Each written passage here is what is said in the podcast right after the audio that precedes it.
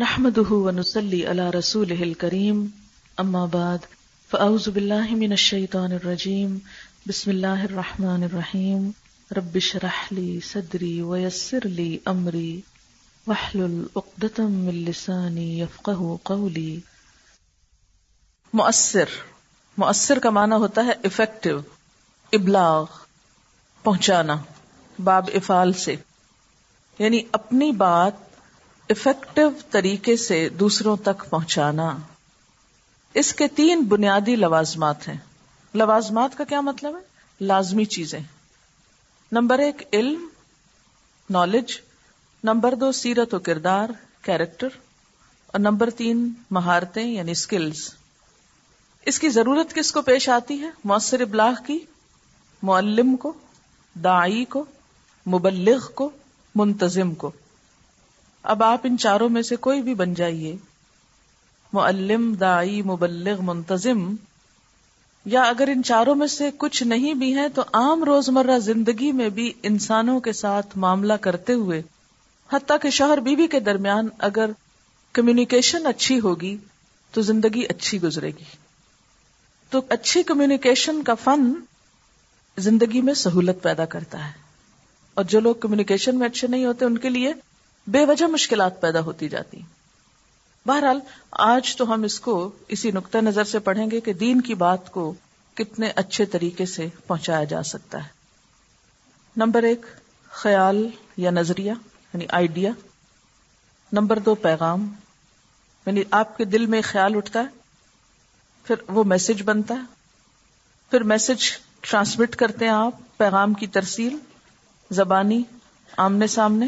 بذریعہ فون، غیر زبانی یعنی بول کے نہیں بتاتے بلکہ صرف اشارے سے، حرکات و سکنات اور تاثرات کے ذریعے۔ نمبر تین، تحریر، جس میں خط، فیکس، ای میل وغیرہ آ جاتے ہیں۔ پیغام اطلاع باز دہی میسج ریسیوڈ۔ تقریر توجہ کے ساتھ سنی اور سمجھی گئی، تحریر غور سے پڑھی اور سمجھی گئی۔ پیغام سمجھ کر ذہن میں محفوظ کیا گیا۔ پانچویں چیز اطلاع بازدہی فیڈ بیک یعنی نتیجہ کیا نکلا؟ موصول کنندہ کی تفہیم پیغام کے بارے میں رائے۔ دوران پیغام بادس پیغام۔ دوران پیغام، بات پہنچانے والے کو نظری رابطہ رکھنا چاہیے۔ چہرے کے تاثرات، حرکات و سکنات۔ حرکات و سکنات سے مراد باڈی لینگویج ہے یا امپریشنز ہیں جو انسان دیتا ہے بات کرتے وقت۔ بعد اس پیغام، زبانی آمنے سامنے یا دوسروں کے ذریعے، تحریری رسمی بذریعہ جائزہ فام اور غیر رسمی یعنی تحریری رپورٹ۔ خیال اور پیغام کا فرق۔ خیال کی تعریف آئیڈیا کیا ہوتا ہے؟ دراصل کسی بنیادی اور اصلی تصور، نظریے، فکر، منصوبے یا نصب العین کا نام ہے۔ مؤثر ابلاغ کی ضرورت اسی وقت محسوس کی جاتی ہے جب آپ کے پاس کوئی خیال، کوئی نظریہ، کوئی فکر اور کوئی نصب العین موجود ہو۔ اگر آپ کی زندگی میں کوئی نصب العین ہی نہیں، کوئی ٹارگیٹ ہی نہیں آپ کا، کوئی مقصد ہی نہیں، تو آپ کو آئیڈیاز کیوں آئیں گے؟ جب ایسی کوئی چیز سامنے آتی ہے جس کے حصول کے لیے آپ کو دیگر انسانوں کے تعاون کی ضرورت ہو، تو خیالات آتے خیال اور نظریے کو اپنی اصلی شکل میں جو کا تو پیش کرنے سے دیگر افراد کی خاطر خواہ حمایت حاصل نہیں ہو سکتی، جب تک کہ اس خیال کو پیغام کی زبان میں منتقل نہ کر دیا جائے۔ یعنی آپ کے خیالات کتنے بھی اچھے ہوں، کتنے بھی عمدہ ہوں، کتنے بھی کنسٹرکٹیو ہوں، لیکن جب تک آپ اچھے طریقے سے میسج نہیں دیتے، وہ خیال خیال ہی رہ جاتا ہے۔ اس سے فائدہ کچھ نہیں ہوتا۔ اب آپ سب سے پہلے سوچیے کہ آپ کا مقصد کیا ہے۔ کوئی ہے زندگی میں مقصد؟ کوئی بھی نہیں، بس ایسے جی رہے ہیں۔ چلیے، ہر ایک نے اپنے ذہن میں سوچ لیا۔ اس کے لیے کوئی خیال آتے ہیں آپ کو کہ وہ مقصد پورا کیسے کیا جائے؟ یعنی یہ ہو نہیں سکتا کہ کسی شخص کی زندگی میں کوئی مقصد ہو اور پھر اس کو اس سے متعلق خیال نہ آتے ہوں۔ مثلا ایک شخص کی زندگی کا مقصد یہ ہو سکتا ہے کہ اس نے شادی کرنا ہے۔ اس کی شادی نہیں ہوئی۔ وہ اس لیے پریشان ہے، اس نے مقصد یہ بنا رکھا۔ اپنی کرنی یا بچوں کی کرنی؟ اکثر مائیں کیا کہتی ہیں، ہماری تو راتوں کی نیند حرام ہو گئی ہے۔ یہ سوچ سوچ کے کہ بیٹیاں جوان ہو گئی ہیں اور گھر میں بیٹھی ہوئی ہیں یہ ان کو کیوں خیال آتے ہیں اور آپ کو کیوں نہیں آتے جن کے دودھ پیتے بچے ہوں مثلاً؟ اس لیے کہ ابھی ان کو اس چیز کی ضرورت نہیں ہے، ٹھیک ہے نا؟ تو جس شخص کے دل میں جو مقصد جتنا اہم ہوگا، جتنا اسٹرانگ ہوگا، اتنے ہی زیادہ بہترین خیال اس کے ذہن میں آئیں گے۔ وہ ہر وقت انہیں خیالوں میں ہی رہے گا۔ کبھی آپ نے دیکھا ہوگا کہ آپ کو کہیں جانا ہے، کوئی اہم کام کرنا ہے، تو آپ کو نیند بھی ٹھیک سے نہیں آتی۔ آپ کے خواب بھی پورے کے پورے اسی خیال میں ہوتے ہیں۔ یعنی سو کر بھی آپ وہی کچھ کر رہے ہوتے ہیں۔ پرچہ حل کر رہے ہیں، نمبر کم آ گئے ہیں، لکھ رہے ہیں، لکھا نہیں جا رہا خواب میں۔ یہ کیوں ایسا ہوتا ہے؟ تو اب مقصد بھی طے کر لیا اور اس کے لیے خیال بھی آپ کے ذہن میں آ رہے ہیں۔ اب آپ چاہتے ہیں کہ یہ خیال عمل بن جائے، یہ سوچ عمل میں ڈھل جائے اور آپ کے لیے ما قدم و آسار ہو جائے۔ عمل اور صدقہ جاریہ بن جائے۔ اب آپ کیا چاہتے ہیں کہ اس کو ایک میسج کی شکل میں ڈھالیں اور وہ میسج پھر آگے پہنچائیں میسج کی تعریف۔ مؤثر ابلاغ میں کسی خیال یا نظریے کو مناسب اور موضوع الفاظ کا جامع پہنانے کا نام پیغام ہے۔ یعنی میسج کیا ہے؟ خیال کو رائٹ کرنا، موضوع الفاظ دینا یعنی آئیڈیا کو ٹرانسکرائب کر لینا۔ جیسے سوچ کو یا اپنے ویژن کو الفاظ کی شکل میں لے آنا۔ پہلے وہ خیال تھا، اب وہ کیا ہوا، ایک مجسم شکل بن گیا۔ اس کو الفاظ کا جامع مل گیا، الفاظ کا لباس مل گیا۔ جیسے آپ کی روح کو جسم کا لباس ملا ہوا ہے۔ ٹھیک ہے نا؟ پیغام کوئی دعوت بھی ہو سکتی ہے، کوئی منصوبہ بھی، پیغام کوئی ہدایت بھی ہو سکتی ہے، کوئی اطلاع بھی یعنی پیغام کی کئی قسمیں ہو سکتی ہیں۔ مثلا پیغام انویٹیشن ہے۔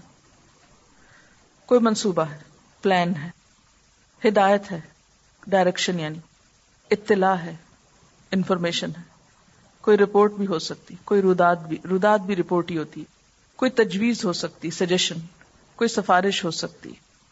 مؤثر ابلاغ میں سب سے پہلا مرحلہ یہ ہے کہ آدمی خیال کو پیغام میں بدل دے۔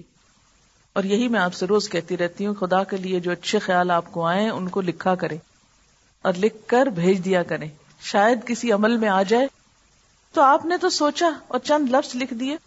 معلوم نہیں کتنے لوگوں کی زندگی اس سے بدل جائے اور اچھا خیال آپ کے لیے صدقہ جاریہ بن جائے۔ پیغام کی پانچ مختلف صورتیں۔ نمبر ایک، میسج، پیغام۔ نمبر دو، ہدایات، انسٹرکشنز۔ نمبر تین، تجاویز سجیشن نمبر چار، اطلاعات، انفارمیشن۔ نمبر پانچ، رپورٹ۔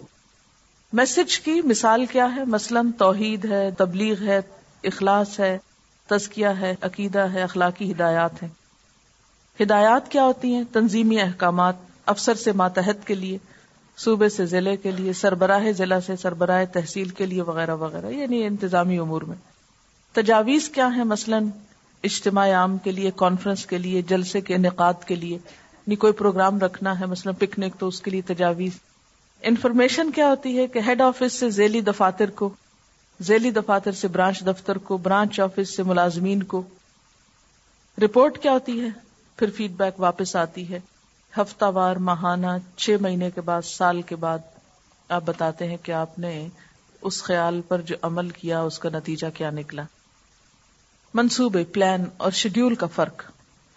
نمبر ایک، منصوبہ عام ہوتا ہے، جبکہ شیڈول خاص ہوتا ہے۔ پلاننگ عام ہوتی ہے اور شیڈیول خاص ہوتا ہے۔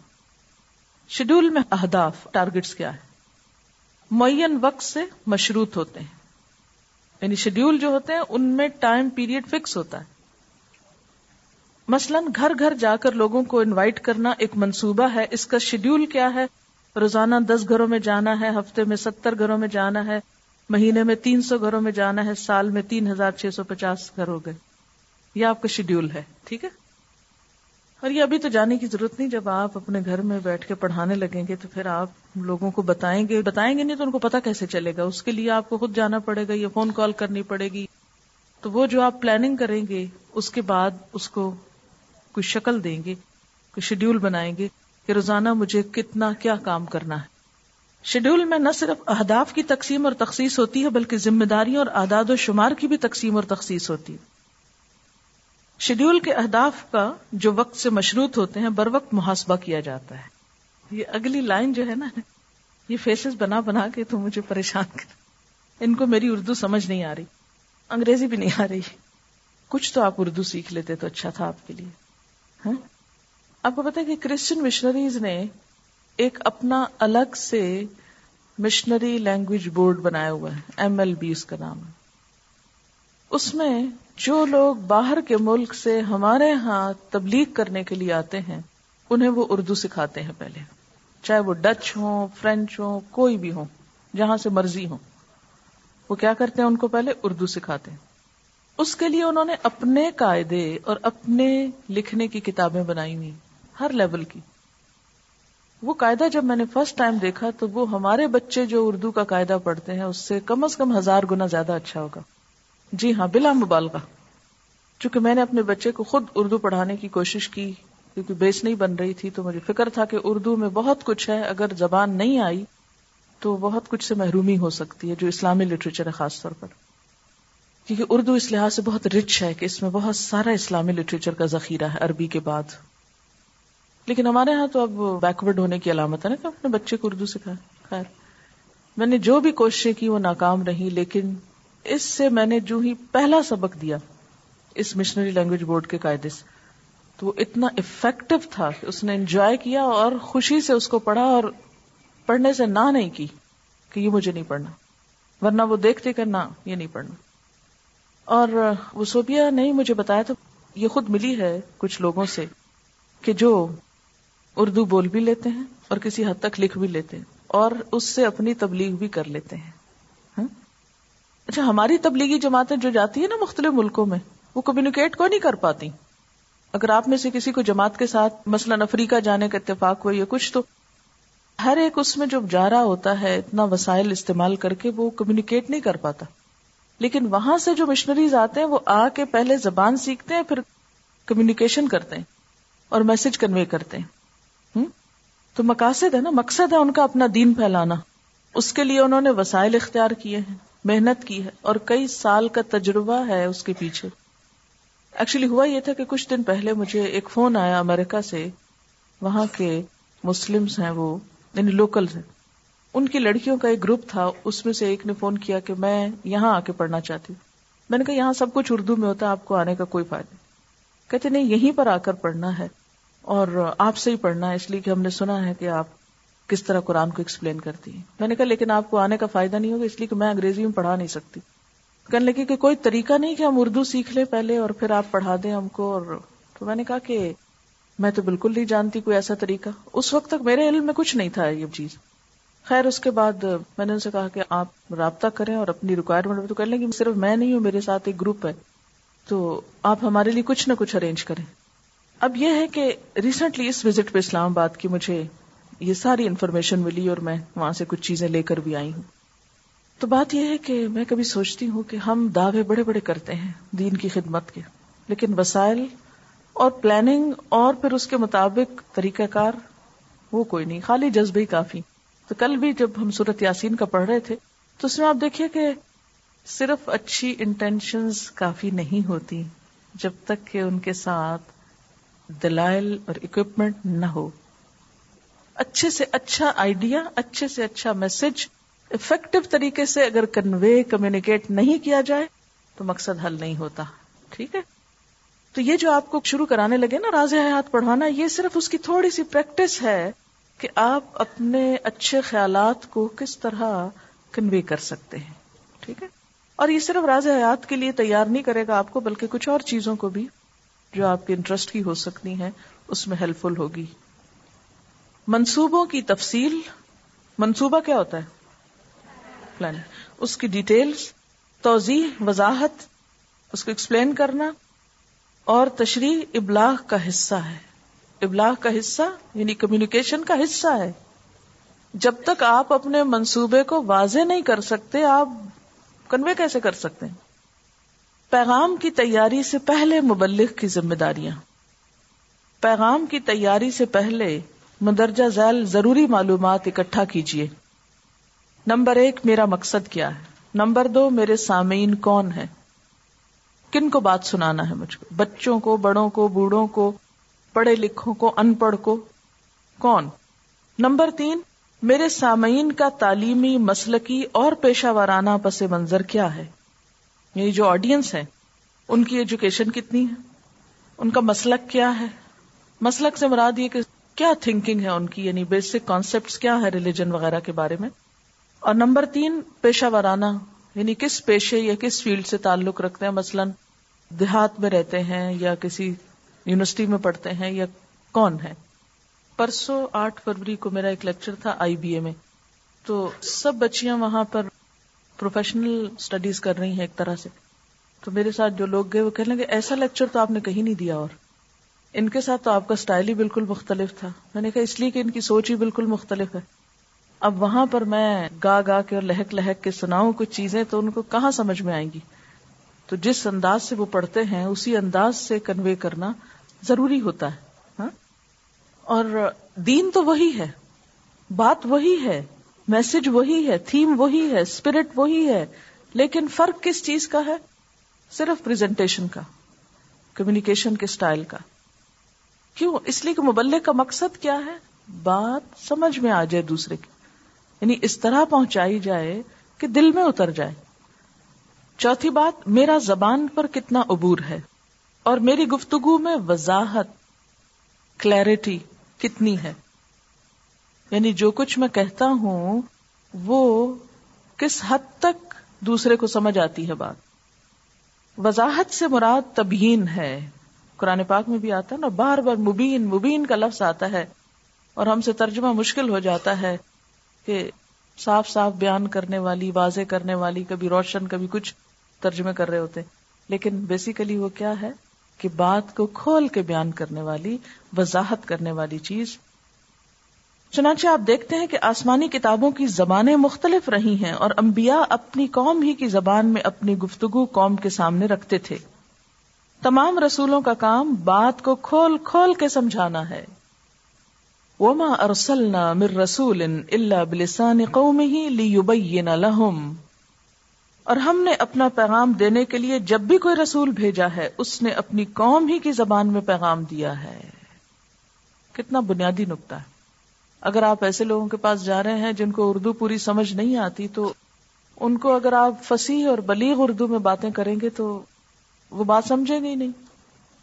اسی طرح اگر آپ کسی ایسے طبقے میں گئے ہیں جن کو انگریزی سمجھ نہیں آتی اور وہاں آپ انگریزی میں آدھا جملہ بول لیں اور کھچڑی پکائے آدھا اردو میں شروع کریں، انگریزی پہ اینڈ کریں، پھر انگریزی سے شروع کریں، اردو میں اینڈ کریں، تو مشکل ہے۔ ہاں اگر آپ ملے جلے لوگوں میں بات کر رہے ہیں، آپ جیسے تو ایک ایک لفظ انگریزی اردو کا میل جول کے بولتے رہیں، کام چل جائے گا ہاں۔ تو اصل مقصد کیا ہے؟ کہ اچھی طرح کھول کر بات سمجھائی جائے۔ جب آپ کسی کو دین کی بات بتائیں۔ حضرت علیہ السلام نے اللہ تعالی سے سمجھانے کی صلاحیت کی دعا مانگی۔ وحل من لسانی قولی اے اللہ، میری زبان کی گرہ کھول دے کہ لوگ میری بات سمجھ سکیں۔ پانچویں چیز، میرے سامعین یعنی آڈینس کا تہذیبی اور ثقافتی یعنی کلچرل بیک گراؤنڈ کیا ہے، پس منظر کیا ہے۔ نمبر چھ، میرے سامعین کی دلچسپیاں کیا ہیں؟ ان کو کن چیزوں کا شوق ہے؟ کھانے پکانے کا ہے یا پہننے کا ہے یا کسی اور کام کا ہے؟ تو پھر آپ جو مثالیں لائیں گے اس بات کے کنوے کرنے کے لیے، وہ انہیں کی روزمرہ زندگی سے لائیں گے۔ میرے پیغام کے لیے دورانیہ کتنا ہے؟ یعنی مجھے وقت کتنا ملا ایک گھنٹہ آدھا گھنٹہ پندرہ منٹ ہے، پانچ منٹ ہے۔ یہ نہ ہو کہ آپ کو وقت دس منٹ صرف دیا گیا بات کرنے کے لیے اور آپ تمہید ہی بیان کر چکے کہ بات ختم ہو گئی۔ ٹائم ختم ہو گیا۔ کیا کیا آپ نے؟ وقت گما دیا۔ اگر زیادہ وقت ہے تو بات پھیلا لیجیے۔ اور اگر کم وقت ہے تو سمیٹ لیجیے۔ میرے مخالفین ہیں تو ان کی وجہ مخالفت کیا ہے؟ جیلسی ہے مس انڈرسٹینڈنگ ہے کوئی اور چیز ہے، تو اس کو بھی سمجھنے کی کوشش کرنی چاہیے۔ یا محض دین دشمنی ہے کہ ان کو دین کی کوئی بات اچھی ہی نہیں لگتی۔ کیونکہ یہ نہیں ہو سکتا کہ آپ کسی بھی جگہ جائیں تو سب آپ سے محبت کرنے والے ہی ملے بہت سے لوگ آپ سے عداوت رکھتے ہوں گے۔ اچھا ایک بات آپ سے کہوں گی کہ جب لیکچر ہو رہا ہو تو بیچ میں چٹس پاس نہیں کریں۔ کیوں؟ اس لیے کہ دوسرے ڈسٹرب ہوتے ہیں اور مسلمان کی ہاتھ اور زبان سے دوسرے تکلیف نہیں پاتے۔ ابھی آپ صرف لکھنے پہ توجہ رکھیں، سننے پہ رکھیں، سمجھنے پہ رکھیں۔ جو سوال آپ کے ذہن میں اٹھ رہے ہیں، ایسی چیز رکھا کیجیے اس قسم کے کاغذ کہ جس پر آپ نوٹ کرتے رہیں۔ اور جب لیکچر ختم ہو جائے تو آپ بھیج دیجیے ہو سکتا ہے آپ کا جواب پہلے ہی آ جائے، تو آپ کو بھیجنے کی مشکل ہی نہ پیش آئے۔ اور یہ بھی ہو سکتا ہے کہ بہت اہم چیز آپ ایڈ کرنا چاہیں تو وہ اکٹھے ہی آ جائیں گی تو میرا خیال ہے اس میں فائدہ ہوگا۔ تو اب کوئی بھی کسی کو ہلائے نہیں اور کوئی کاغذ آگے پاس نہیں کرے۔ نمبر نو، میری گفتگو پر سامعین کے امکانی سوالات کیا ہو سکتے ہیں؟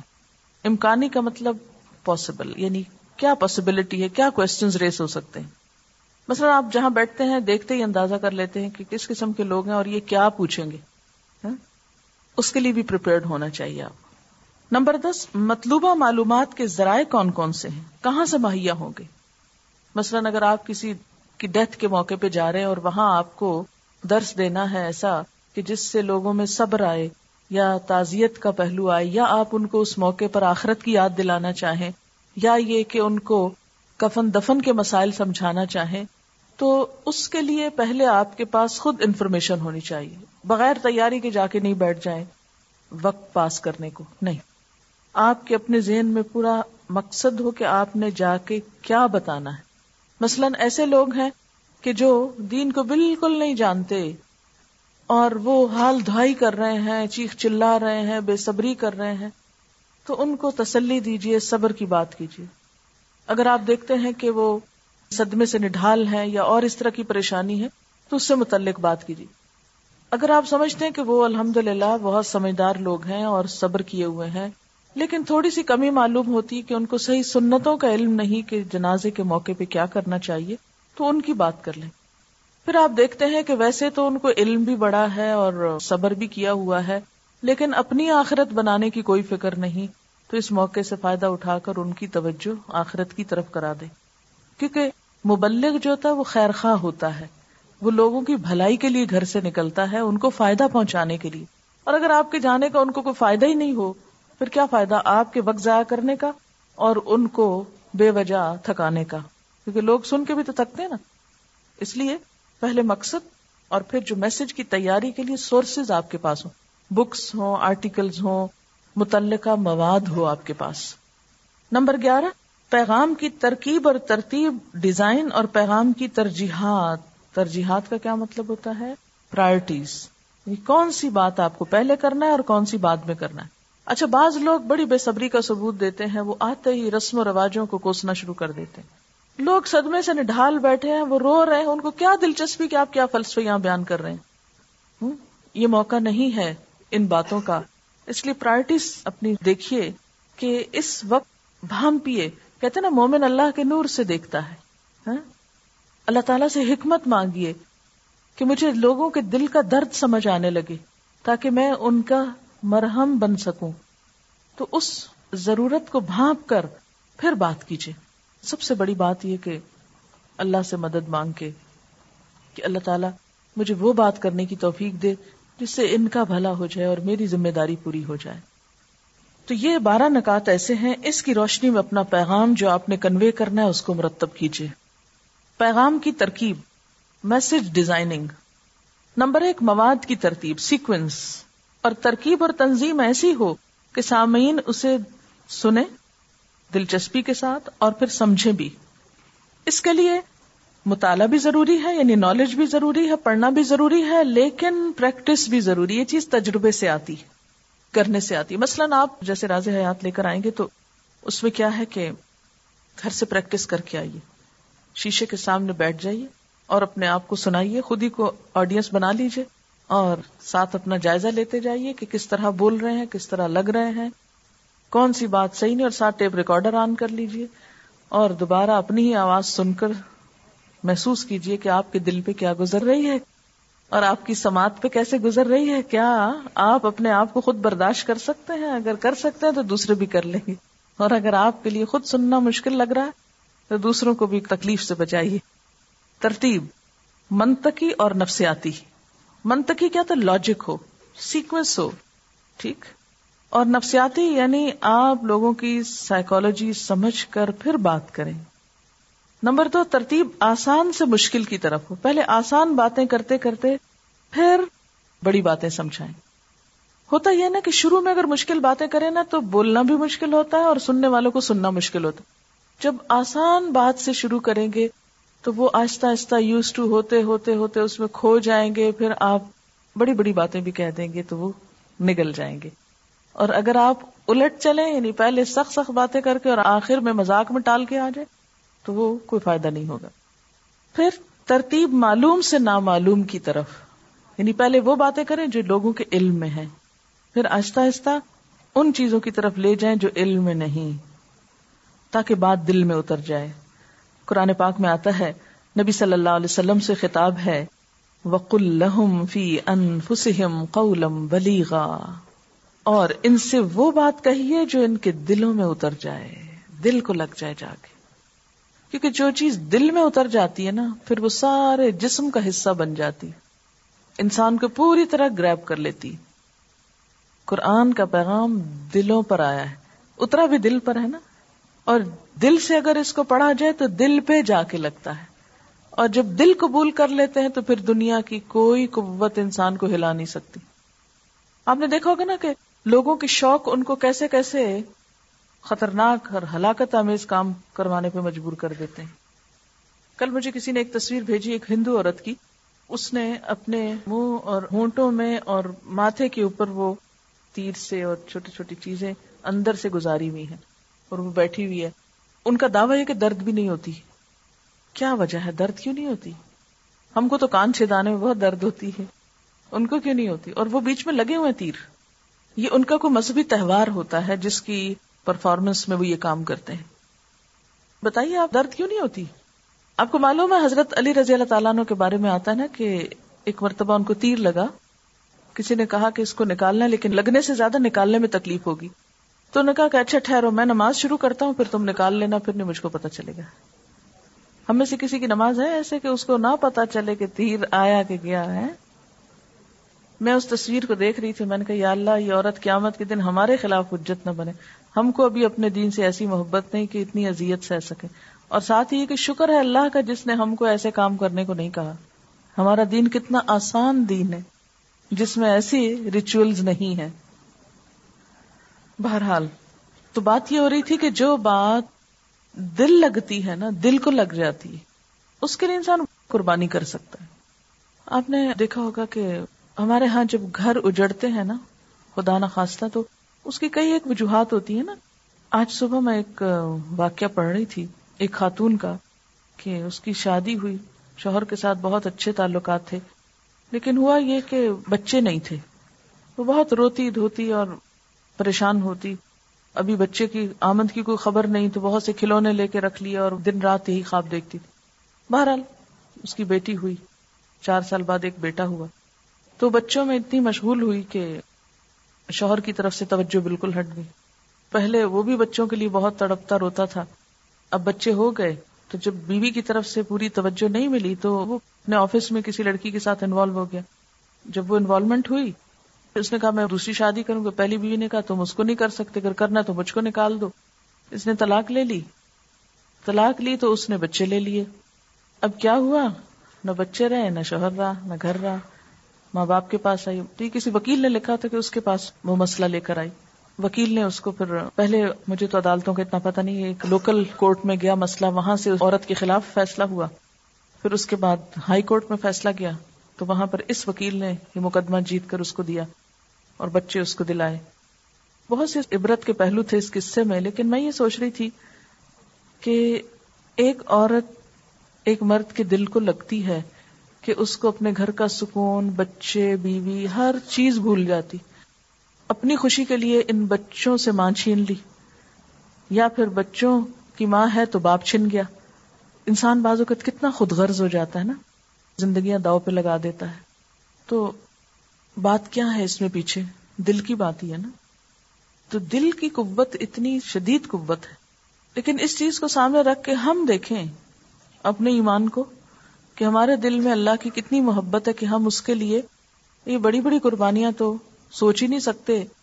کوئی چھوٹی سی قربانی کرنے کو بھی ہم تیار ہو جائیں۔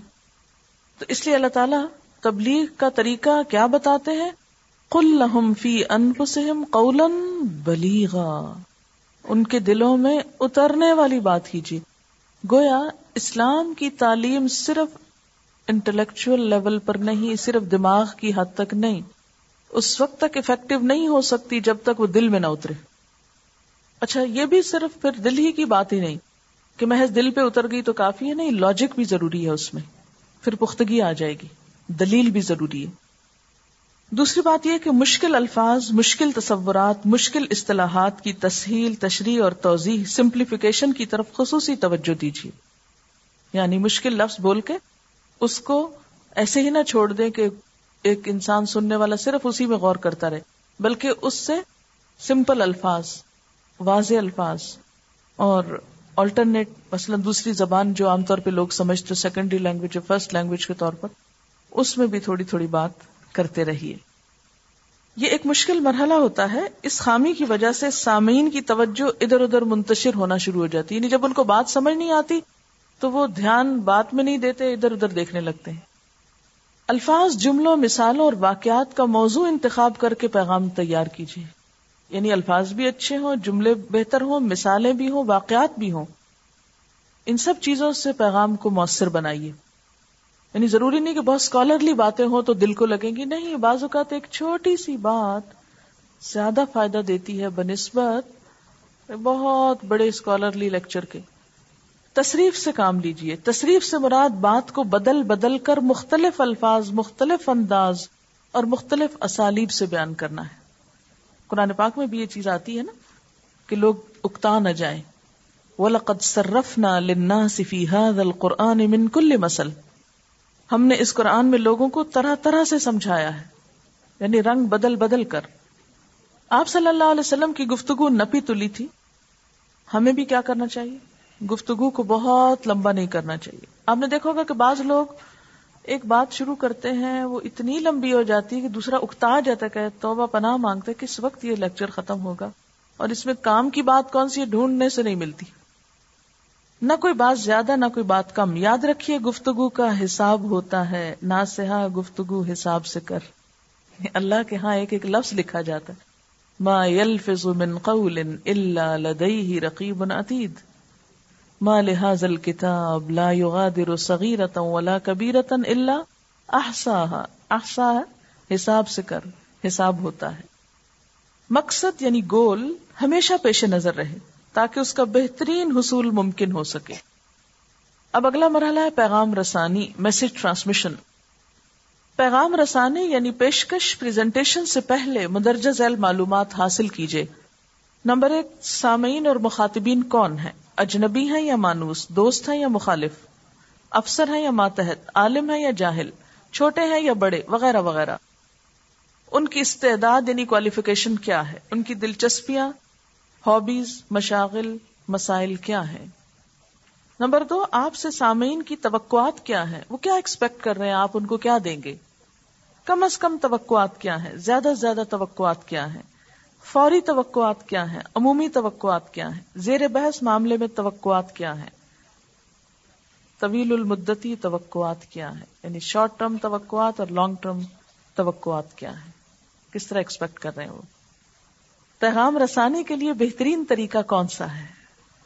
ذیل میں سب سے بہتر اور مناسب ذریعہ کون سا ہے؟ یعنی اگر آپ نے کوئی بات کسی تک کنوے کرنی ہے تو بول کر کہیں، ملاقات کریں، فون کریں ای میل کریں، فیکس کریں، کس طرح بات پہنچ جائے گی؟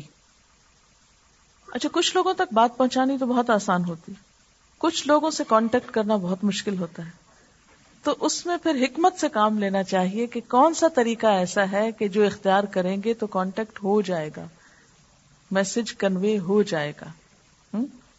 اچھا مثلا ہم بعض اوقات یہ کوشش کرتے ہیں کہ کوئی شخص ہم کو فون پہ مل جائے تو ہم ذرا زبانی بات کر لیں گے اس سے۔ آسانی رہے گی، کون اب لکھے۔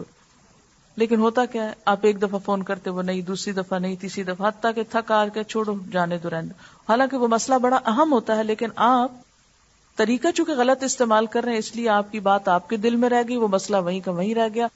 اور الٹا بڑھ گیا۔ تو اس لیے کیا ضروری ہے کہ اس ذریعے کو دیکھیں کہ زیادہ بہتر طریقہ کیا ہے؟ کیا ایک سے زیادہ ذرائع کے استعمال کی ضرورت ہے؟ کیا آپ سمجھتے ہیں کہ فون کافی نہیں بلکہ مجھے خط بھی لکھنا ہے؟ پیغام رسانی کے دیگر متبادلات کیا ہو سکتے ہیں؟ نمبر ایک، اجتماع میں بات کہہ دی جائے، یا باقاعدہ لیکچر، یا ورکشاپ میں، یا کسی ورکشاپ کی کلاس کی صورت میں ان سے بات لکھوائی جائے۔ نمبر دو، عقلی طریقے سے پیش کی جائے یا نقلی طریقے سے؟ عقلی کیا ہے؟ یعنی لاجک استعمال کیا جائے یا نقلی کیا ہے؟ کوئی مثال بیان کی جائے۔ کون سی مثال ہے؟ کون سے واقعات کا اظہار مناسب ہوگا؟ یعنی اس کی سلیکشن بھی ضروری ہے۔ یعنی یہ نہیں کہ لوگ کھانے میں بیٹھے ہیں اور آپ فضول قسم کی گفتگو جو کھانے کو بدمزہ کر سکتی ہے، وہ آپ اس موقع پہ تبلیغ کر رہے ہو یعنی اس وقت آپ جنابت کے مسائل سمجھانا شروع کر دیں لوگوں کو۔ اور آپ کا نہیں نہیں، یہ انتہائی ضروری بات ہے، اس لیے کہ لوگوں کو بالکل نہیں پتا اور وہ بہت نجس زندگیاں گزار رہے ہیں، اس لیے آج ہی موقع آیا ہے اور بے شک کھانے کا موقع ہو، یہی بتاؤں گی۔ نہیں۔ ایسے موقع پر، ایسے انداز میں ایسی بات نہ کیجیے کہ جو دوسرے کے لیے قابل قبول نہ ہو۔ یہ خود پہ بھی ظلم ہے اور ان پہ بھی ظلم ہے۔ نمبر چار، کس کس بات کا اعادہ اور کہاں کہاں تکرار کی ضرورت ہے؟ کس لفظ کو ریپیٹ کرنے کی ضرورت ہے؟ کس بات کو دہرانے کی ضرورت ہے؟ اور کون سی بات ایک دفعہ کہنا ہی کافی وقت، موقع، محل اور ماحول کا انتخاب۔ مقام اور جگہ کا انتخاب آپ کی مرضی اور منشا کے مطابق ہو۔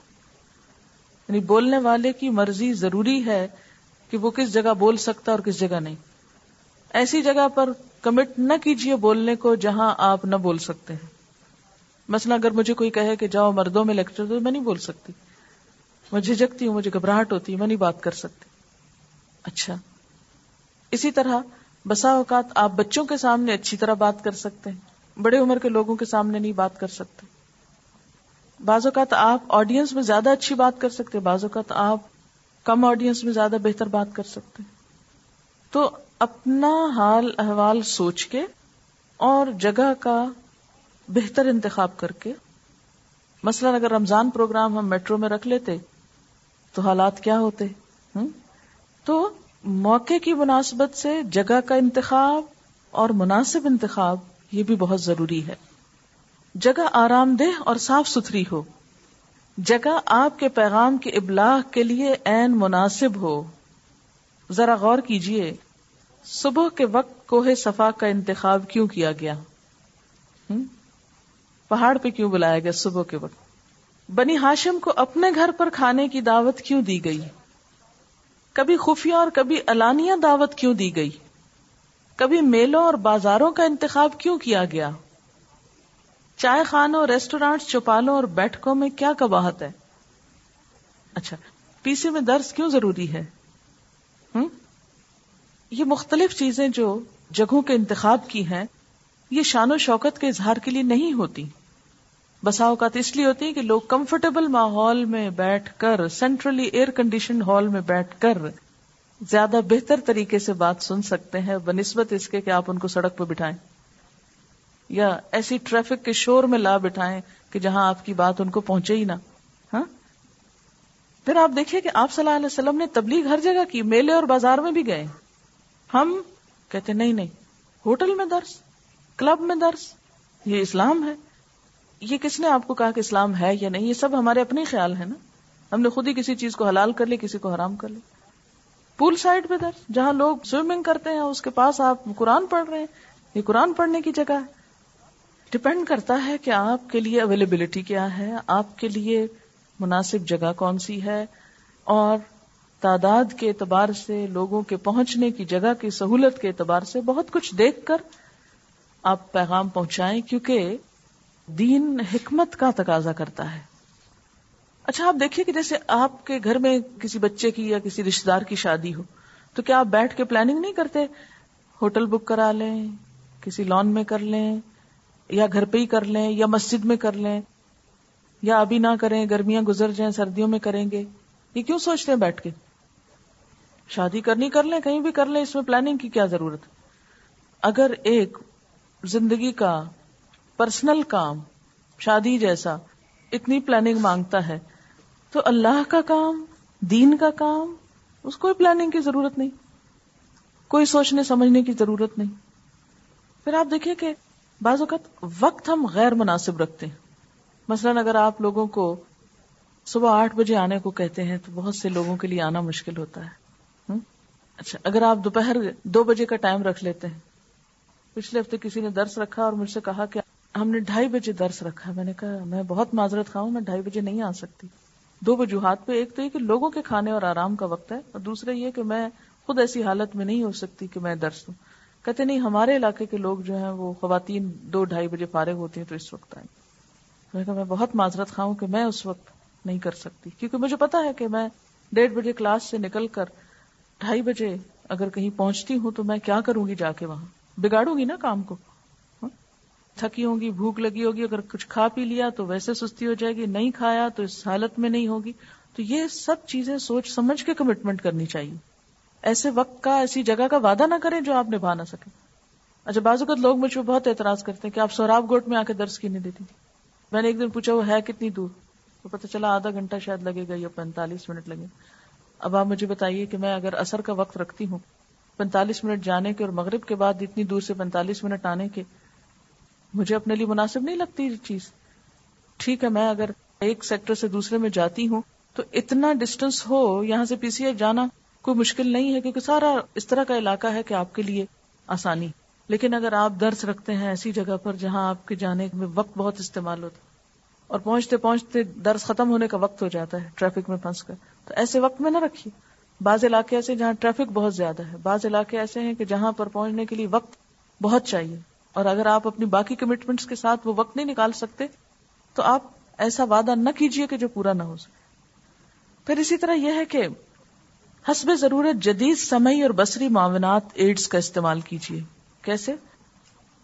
سمئی بصری، آڈیو ویژل اکوپمنٹ جو ہے، اس کا استعمال۔ مثلا اگر بہت سارے لوگ ہیں اور آپ چیخ چلا کے بول رہے ہیں، تھوڑی دیر کے بعد آپ کو کھانسی شروع ہو جاتی۔ یا پھر آپ پانی پی رہے ہیں بار بار گلے کو سہلانے کے لیے۔ ہاں؟ اور پھر اس کے بعد آپ ایسے پڑھتے ہیں کہ دو دن اٹھ نہیں سکتے تو کیا فائدہ ایسی تبلیغ کا؟ اس کے لیے ضروری ہے کہ آپ اس رفتار سے، اس سٹائل سے بولیے کہ آپ گھنٹوں بول سکیں۔ مجھ سے بازو لوگ پوچھتے کہ آپ اتنی دیر کیسے بول لیتی؟ تو بات یہ کہ میں بالکل اپنے نیچرل وے میں بولتی ہوں، میں ایگزرٹ نہیں کرتی، زور نہیں لگاتی پریشرائز نہیں خود کو کرتی۔ اس کی آواز اونچی کر لیں، میں اتنا ہی بولوں گی۔ حالانکہ میں اس سے زیادہ چیخ کے بول سکتی۔ لیکن چیخنے سے ایک نقصان کیا ہوتا ہے؟ کہ وہ بات امپریسو نہیں رہتی۔ دوسرا یہ ہے کہ آپ اس سے زیادہ پھر کام نہیں کر سکتے۔ اتنا ہی کام کریں جسے آپ پھر آگے نبھا سکیں۔ پھر اسی طرح board, flip chart, loudspeaker O H P, overhead projector وغیرہ اگر دستیاب ہو تو اس کو بھی استعمال کر لیجیے نشستوں کی ترتیب موضوع ترین ہو یعنی لوگ بیٹھے صحیح ہوں۔ ورنہ کیا ہوتا ہے؟ آپ یہاں بیٹھے، لوگ وہاں سے شروع ہو رہے ہیں بیٹھنے، یا سائڈ پہ بیٹھے ہوئے ہیں، اور آگے جگہ ساری خالی ہے۔ آپ کس کو دیواروں کو سنائیں گے؟ لیکن یہ بڑا مشکل مرحلہ ہوتا ہے کہ آپ لوگوں سے کہیں کہ آگے آ جائے تو اس میں کیا کیا کریں؟ لوگوں کو بلانے کے بجائے اپنا میز اٹھوائیں اور ان کے پاس لے جائیں۔ بعض اوقات یہ زیادہ سوٹیبل ہوتا ہے۔ بعض اوقات خود اٹھ جائے اور جا کے کہیں چلیں کرسیاں آگے کرتے ہیں، بجائے آرڈر کرنے کے۔ اٹھ جائیے، آگے آئیے، ادھر ہو جائیے، ادھر ہو جائیے۔ یہ نہیں ہونا چاہیے۔ کیونکہ لوگ تو پہلی دفعہ ان کو پتہ ہی نہیں کہ اس مجلس میں کیسے بیٹھتے ہیں۔ انہوں نے یہ جگہ دیکھی نہیں ایسی مجلس اٹینڈ ہی نہیں کی۔ بعض اوقات میں جاتی ہوں تو وہ چاندنیاں بچھائی ہوتی ہیں، بعض اوقات وہ میلاد والا سٹائل جو ہوتا ہے نا، تخت، اس کے اوپر۔ اب میرے جیسا ہیوی شخص نہ تخت پہ سیدھا بیٹھ سکے، ٹانگیں لٹکائے تو مصیبت میں پڑے، مائک پکڑے کہ کتاب پکڑے، کیا کرے اور کیا نہ کرے۔ لیکن ان سب تکلیفوں کے باوجود میں کوشش کرتی ہوں کہ کسی کو میں یہ تاثر بھی نہ دوں کہ یہ ناگوار ہے سب میرے لیے۔ اب میں نے کل پرسوں ایک خط تیار کیا ہے۔ پورے فل اسکیپ پیج پہ اور اس میں سب باتیں میں نے لکھ دی ہیں جو میں ایکسپیکٹ کرتی ہوں کسی درس کرانے والے۔ سے اس میں میں نے یہ بھی لکھ دیا ہے کہ اس مائک اور بولنے والے کے درمیان اور کرسی اور میز کے درمیان فاصلہ مناسب ہو۔ کیونکہ بعض اوقات کیا ہوتا ہے، کرسی بہت اونچی ہوتی ہے اور نیچے آگے تھی سی تپائی رکھی ہوئی ہوتی ہے۔ اب انسان نیچے دیکھے اور نظر بھی اب کمزور ہوتی جا رہی ہے وہ ہی نہیں پتا چلتا کہ نیچے کیا لکھا ہوا ہے۔ بعض اوقات مائک ایسا ہوتا ہے کہ آپ ٹچ کریں اور چیخ اٹھتا ہے۔ آدھا گھنٹہ اسی میں لگ جاتا ہے کہ وہ سیٹنگ ہو رہی ہے اور جو پرائم ٹائم ہوتا ہے وہ نکل جاتا ہے۔ وہ میں پہلے ہی انسٹرکشن دے رہی ہوں کہ خدا کے لیے پہلے سے سیٹ کر کے رکھیں تاکہ روگوں کا وقت ضائع نہ ہو۔ چاہے تو میں وہ خط آپ کو سنا دوں گی۔ اس کو میرے خیال دو مہینے مجھے لگے ہیں لکھتے ہوئے کہ پھر کوئی بات یاد آ جاتی تھی، پھر یاد آ جاتی تھی۔ خیر۔ تو جب تک بیٹھنے کی نشست مناسب نہیں ہوگی، اب مثلا میں یہاں بیٹھی ہوں۔ نہ میری بیک پہ بوجھ ہے، نہ میں جھکی ہوئی ہوں، نہ میں اکڑی ہوئی ہوں۔ نہ میں لین کی ہوئی ہوں، نہ کسی چیز پہ ٹیک لگائے ہوئے۔ بالکل اپنے نیچرل سٹائل میں بیٹھی ہوں۔ الحمد للہ جب میں اس طرح بیٹھتی ہوں، چار گھنٹے بھی بیٹھ کے اٹھتی تو میری کمر میں تکلیف نہیں ہوتی ہے سچ کے۔ میں نے کوئی اپنے اوپر بوجھ ڈالا ہے۔ کیوں؟ اس لیے کہ میں بالکل ایزی وے میں بیٹھی ہوں۔ تو اگر درس دیتے وقت بیٹھنے کا انداز درست نہیں، تو اس سے دوسروں کو بھی تکلیف ہوتی، کیونکہ وہ تکلیف کے تاثرات آپ کے چہرے پہ آئیں گے، وہ دوسروں کو ریفلیکٹ کریں گے اور وہ بات سن نہیں سکیں گے صحیح طرح۔ یعنی ماحول خوشگوار ہونا چاہیے، نہ کہ آپ جا کے دوسروں پہ بوجھ بن جائیں۔ غور کیجیے کہ یہ پیغام کہاں دیا جا رہا ہے؟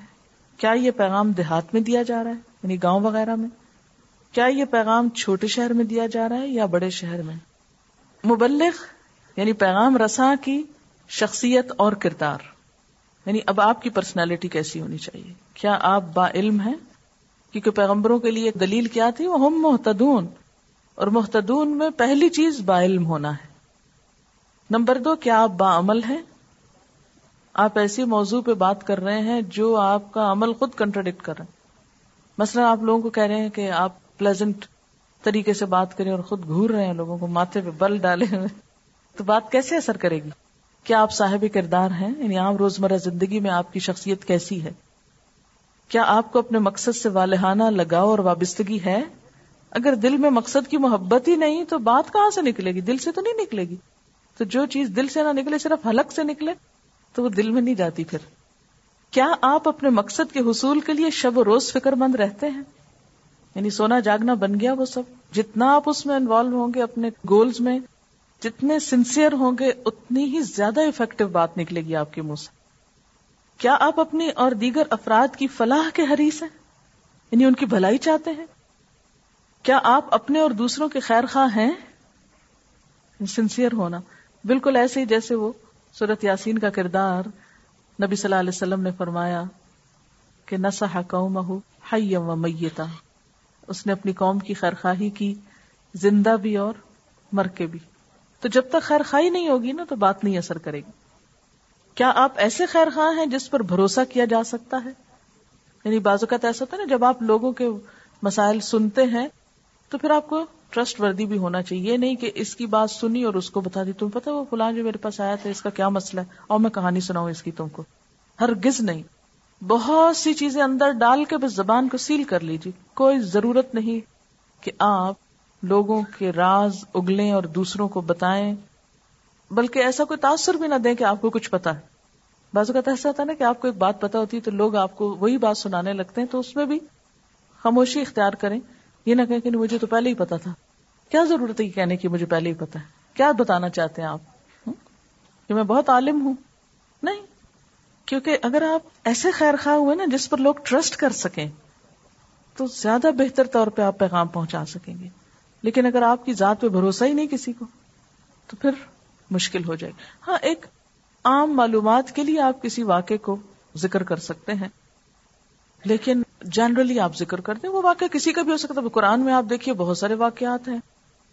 سوائے ابو لہب کا نام لینے کے، باقی جو کیریکٹرز ہیں، بہت سارے ایسے ہیں جن کو صرف کریٹیسائز تو کیا گیا ہے، لیکن نام نہیں لیا گیا۔ تو نام لیے بغیر اگر آپ اس انداز میں واقعہ بیان کریں کہ لوگ گیس بھی نہ کر سکے کہ کس کی کہانی سنائی جا رہی، تو آپ ذکر کر سکتے ہیں۔ لیکن ادر وائز آپ لوگوں کی امانتوں اور رازوں اور عہدوں کی پاسداری کریں گے۔ ذرا دائی اعظم محمد صلی اللہ علیہ وسلم کی صفات ملاحظہ فرمائیے۔ نمبر ایک، فکر مندی۔ لا اللہ کا باخ نفس کا اللہ کون مومنین۔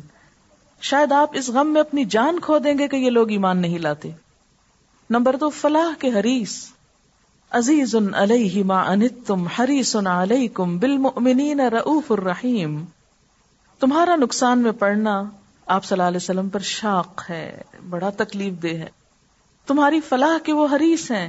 ایمان لانے والوں کے لیے وہ شفیق اور رحیم ہیں۔ خیر خواہی۔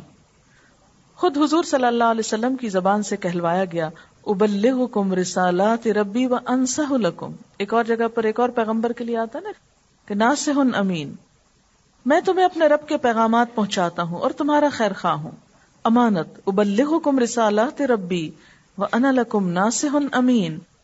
تم کو اپنے رب کے پیغامات پہنچاتا ہوں اور تمہارا ایسا خیر خواہ ہوں جس پر بھروسہ کیا جا سکتا ہے۔ انسانی تعلقات کا فن۔ کیا آپ دعوت میں حکمت اور خوشگوار نصیحت کے فن سے آشنا ہے یعنی خوشگوار نصیحت۔ کیا آپ خوشگوار بحث اور تکرار کا ہنر جانتے ہیں؟ یعنی بے شک آپ بحث کر رہے ہیں مگر ہنستے جائیں۔ مدرجہ ذلائت پر غور کیجیے۔ حکمت احسان ادعو الى سبیل ربک بالحکمت والموعظت الحسنت وجادلہم باللتی ہی احسن۔ اے نبی صلی اللہ علیہ وسلم، اپنے رب کے راستے کی طرف دعوت دو، حکمت اور عمدہ نصیحت کے ساتھ، اور لوگوں سے مباحثہ کرو، ایسے طریقے پر جو بہترین ہو۔ کیا آپ انکساری اور توازو سے کام لیتے ہیں؟ یہ نہیں کہ کسی نے آپ کی انا کو چوٹ لگا دی اور آپ بفر کے بیٹھ گئے، روٹ کے اٹھ گئے، چلے گئے، باہر نکل گئے۔ ہاں؟ نہیں۔ انکساری اور آجزی کہ اپنی ذات کے لیے تو آئے ہی نہیں۔ جس کے لیے آئے ہیں، بڑا تو وہی ہے، میں تھوڑی بڑی ہوں۔ تو جب اس کی بڑائی مقصود ہوتی ہے نا، تو پھر انسان کسی کی تنقید اور چوٹ اور ان باتوں پر مائنڈ نہیں کرتا۔ مزید اصلاح کی فکر کرتا ہے۔ کیا آپ کو اپنے جذبات پر کنٹرول ہے؟ کسی مجلس میں بیٹھ کر کوئی آپ کے پاس چٹ آ گئی اور آپ اس پر ایک دم بہت شدید ریئیکشن میں آ گئے، بہت غصے میں آ بولنا شروع کر دیا۔ تو مشکل ہو جائے گی۔ ٹھیک ہے، انسان ہے۔ ہر طرح کی بات انسان پہ کچھ نہ کچھ اثر انداز ہوتی ہے، لیکن یہ اتنی ہونی چاہیے جیسے گرد پڑتی ہے اور انسان جھاڑ دیتا ہے نا۔ گرد اڑتی ہے تو پڑتی تو ضرور ہے نا، یہ نہیں ہوتا کہ گرد آتی نہیں۔ لیکن جھاڑ دیں۔ یہ نہیں کہ اور گرد اڑانا شروع کر دیں کہ اچھا تم نے اڑائی تو میں بھی اڑانے لگی ہوں۔ کیا آپ اپنے غصے پہ قابو پا سکتے؟ کیا آپ کی رائے سے اختلاف کرنے والوں کو گوارا کر سکتے؟ یعنی کیا ایسے لوگ آپ برداشت کر سکتے ہیں جو آپ کی رائے سے اختلاف کرتے ہوں، بات نہ مانتے ہوں۔ اور یہ بہت ضروری ہے۔ اس کے بغیر آپ آگے نہیں بڑھ سکتے۔ اختلاف کیوں ہوتا ہے؟ نا اس کی ایک بنیادی وجہ یہ ہے کہ مزاج مختلف ہوتے ہیں، سوچ مختلف ہوتی ہے گولز مختلف ہوتے ہیں۔ مثلا اگر ایک کو دائیں ہاتھ جانا اور ایک کو بائیں، تو وہ ایک سڑک پہ کیسے چل سکتے ہیں؟ مثلا آپ یہاں سے اشارے فیصل پہ جائیں، آگے اشارہ جہاں آتا ہے تو کیا ساری ٹریفک ایک ہی طرف کو جاتی ہے؟ نہیں۔ کوئی رائٹ مڑ جاتا ہے، کوئی لیفٹ مڑ جاتا ہے۔ ایسا کیوں ہوتا ہے؟ اس لیے کہ گول مختلف ہے نا، تو اختلاف اسی وجہ سے۔ پیچھے ہم اکٹھے آ رہے تھے۔ مثلا یہاں سے آپ چلیں ابتدا سے اشارے فیصل کی اور اینڈ تک چلتے جائیں اور آپ کے ساتھ ساتھ کوئی اور گاڑی بھی جا رہی ہو اور ایک وقت آئے کہ وہ مڑ جائے تو آپ کہیں لو، یہ کیسا، وہاں کیوں مڑ گیا؟ جدھر میں جا رہا تھا ادھر ہی چلتا۔ نہیں۔ اس کا گھر آ گیا اس نے مڑنا ہی تھا۔ تو جب تک گولز ایک نہیں ہوتے نا، اختلاف رہتا ہے۔ اسی لیے میں نے اس سے روز آپ کو بتایا تھا نا کہ کامیابی کے لیے توحید اور اتحاد ضروری ہے۔ اور اتحاد کب ہوتا ہے؟ جب توحید ہوتی۔ اور توحید ہوتی تو اتحاد بھی ہو جاتا۔ ہے ہم سب کب تک اکٹھے رہ سکتے ہیں؟ جب ہم سب کا گول ایک ہے۔ اور وہ کیا؟ کہ ہم سب اللہ کو راضی کریں۔ اور جس دن کسی کا بھی یہ گول بدل گیا نا زندگی کا، تو وہ آپ کے ساتھ نہیں رہ سکتا۔ کیونکہ اب وہ اللہ کی رضا کے لیے نہیں، اللہ کی بڑائی کے لیے نہیں، کسی اور بڑائی کے لیے کام کر رہا ہے۔ تو جب بہت سے بڑے ہو جاتے ہیں نا اور مختلف بڑے ہو جاتے ہیں، تو اب جب بڑوں کے لیے آپ کام کرتے ہیں تو ہر ایک کا بڑا اور ہے نا۔ کسی پہ سب تو اکٹھے نہیں ہو سکتے۔ ایک ہی ذات ہے جو سب سے بڑی ہے اور جس کی بڑائی پہ سب اکٹھے ہو سکتے ہیں۔ تو جتنی زیادہ مقصد سے وابستگی ہوگی، اتنا ہی قریبی تعلق ہوگا۔